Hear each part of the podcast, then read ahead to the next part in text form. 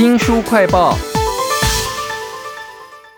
有一群秘密结社的历史研究者啊，他们彼此拿着一些史料讨论了好多年，最后就写出了一本书。这本书的史料呢，都是以前曾经被列为机密的信函啊、公文啊、电报，而且还有一些民间人士的日记、回忆录。为您介绍跨越世纪的信号书信里的台湾史，为您请到作者之一，东吴大学历史系助理教授郑莹义郑老师。郑老师您好。呃，你好，虽然说是老师，但其实我觉得你好年轻啊。呃，还好啦，其实就是长得比较年轻，但实际上还是有一点年纪的。我看到这个书啊，您的研究专长跟您的年纪其实是有一点距离的。对你，专门研究的是清代台湾的所谓的番人哈，而且有生番啊、熟番。在您写的这一篇故事里头，很有趣的是说，这个政府决定说好，我就画一条线，旁边通通要清光光，所以连汉人都被要求要搬到别的地方去，然后我要用这个方式来堵那些番人。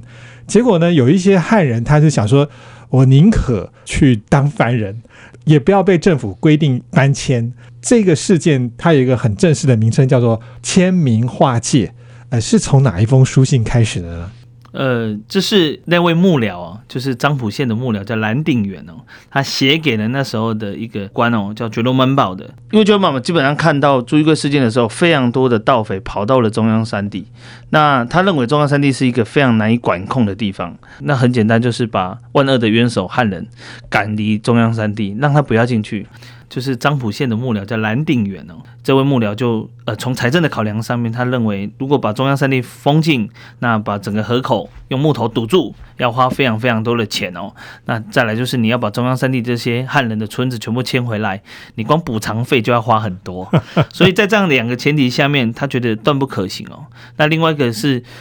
呃，这如果中央山地建立了这些土堆啦、木头啦，其实反而让生番更容易躲在后面来攻击边界上这些村庄哦。啊所以基本上，呃，傅志军签名划界书，呃，就反映了地方的这些幕僚跟文人们对于帝国统治的一个想象跟建议哦。而且我看郑老师在写这一篇的时候，还特别讲到说，他这封信准确的预测了强制化界之后的后果，出现了汉人跟番人的混血儿啊，有点像我们现在的外劳中介一样，他叫土生仔。呃，偷神亚基本上是指活动于中央山地建立了一条番界，那就活动在番界外的人。那他通常是指生番跟汉人所生下的小孩，他会讲原住民的话，也会讲汉人的话。可能不绑辫子，他就披头散发，看起来像番人一样。这种人的存在是跟交易有非常大的关系哦，因为他们能稳定跟部落的关系，也避免边界上这些汉人哦受到这些原住民部落的一个袭击哦。所以偷山基本上在番界上扮演非常重要的。而且我看完这书里面还讲到说，那个时候的人其实就算汉人好了，他们那种族群意识有一点薄弱。呃，在番界边区上，一个特点是流动。认同上的流动，文化上的流动都非常的强烈哦。当清政府规定你不要去界外做生意的时候，可是你明明过去两三代都在做这件事情，你为了活下来，最好的办法就是把辫子剪掉，不要当大清帝国的人民嘛。嗯，所以基本上你说他认同伯洛，一开始本来就没有清帝国的认同，他们只有活下去的那一个认同。这其实我觉得跟现在台湾人好像也有一点像。这本书叫做《跨越世纪的信号：书信里的台湾史》啊，在这一本书里头还有哪些史料呢？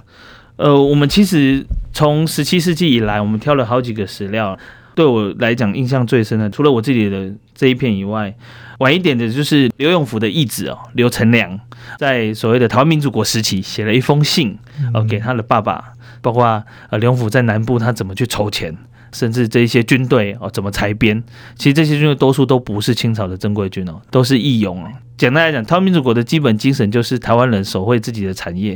啊，那另外一篇我觉得蛮有趣的是，著名的历史社会学者柯志明先生写给他的爸爸柯启华。柯启华不是那个英文法的那个作者吗？对，就是柯启华教授。那那时候他白色恐怖的时候被关了嘛。这封信其实没有太多史料的作用，但是。柯老师小学一年级写给爸爸那封信，他凸显出了白色恐怖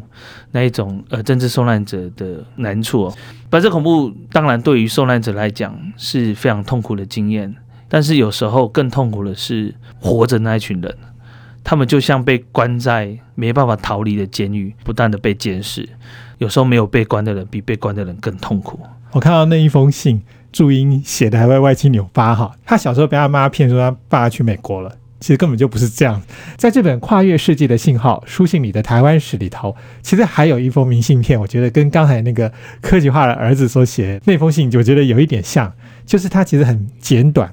前面写的是中文的自己亲人的名字，后面一翻过来全部是日文，然后都在强调说：“哎，我很有活力的在工作。”这些人是谁呢？当年被日本人派到菲律宾去打仗的台湾人，他们这些信看起来好像蛮乐观的，实际上后来结果都蛮惨的。他们的遭遇里头，让你觉得最不忍心的是什么呢？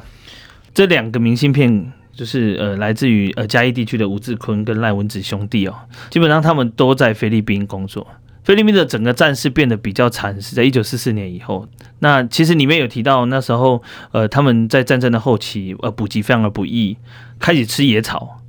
取水的时候可能要小心被空袭，然后甚至后来呃开始出现疾病跟疟疾。那时候他们其实有一些战争病院，多数只有红药水。绷带也都重复使用，那不管你是骨折啦，或者是怎么样擦伤啊，或者是发高烧，都只能用红药水随便涂一涂。我觉得里面让我最感动的是那一句话，就是有时候求快快的死，比活着更是这些军夫的或是军人的愿望。嗯，就是所以他们甚至在后期整个在迁移的过程，他们也会把呃受伤的同伴走不掉了，重病的同伴因为粮食也不够，就开始吃人肉啊。那那你想，那个是一个非常道德的抉择，所以。多数的人虽然一开始很乐观，可是实际上家人等到了，通常都只有信，还有就是他去世的消息。哇，这一封明信片啊，是来自于跨世纪的信号，十七到二十世纪书信里的台湾史。我们请到的是作者之一，东吴大学历史系助理教授郑莹义郑老师啊。那其实还有很多信非常有意思，我觉得像我们在国中、高中的时候，总会觉得说。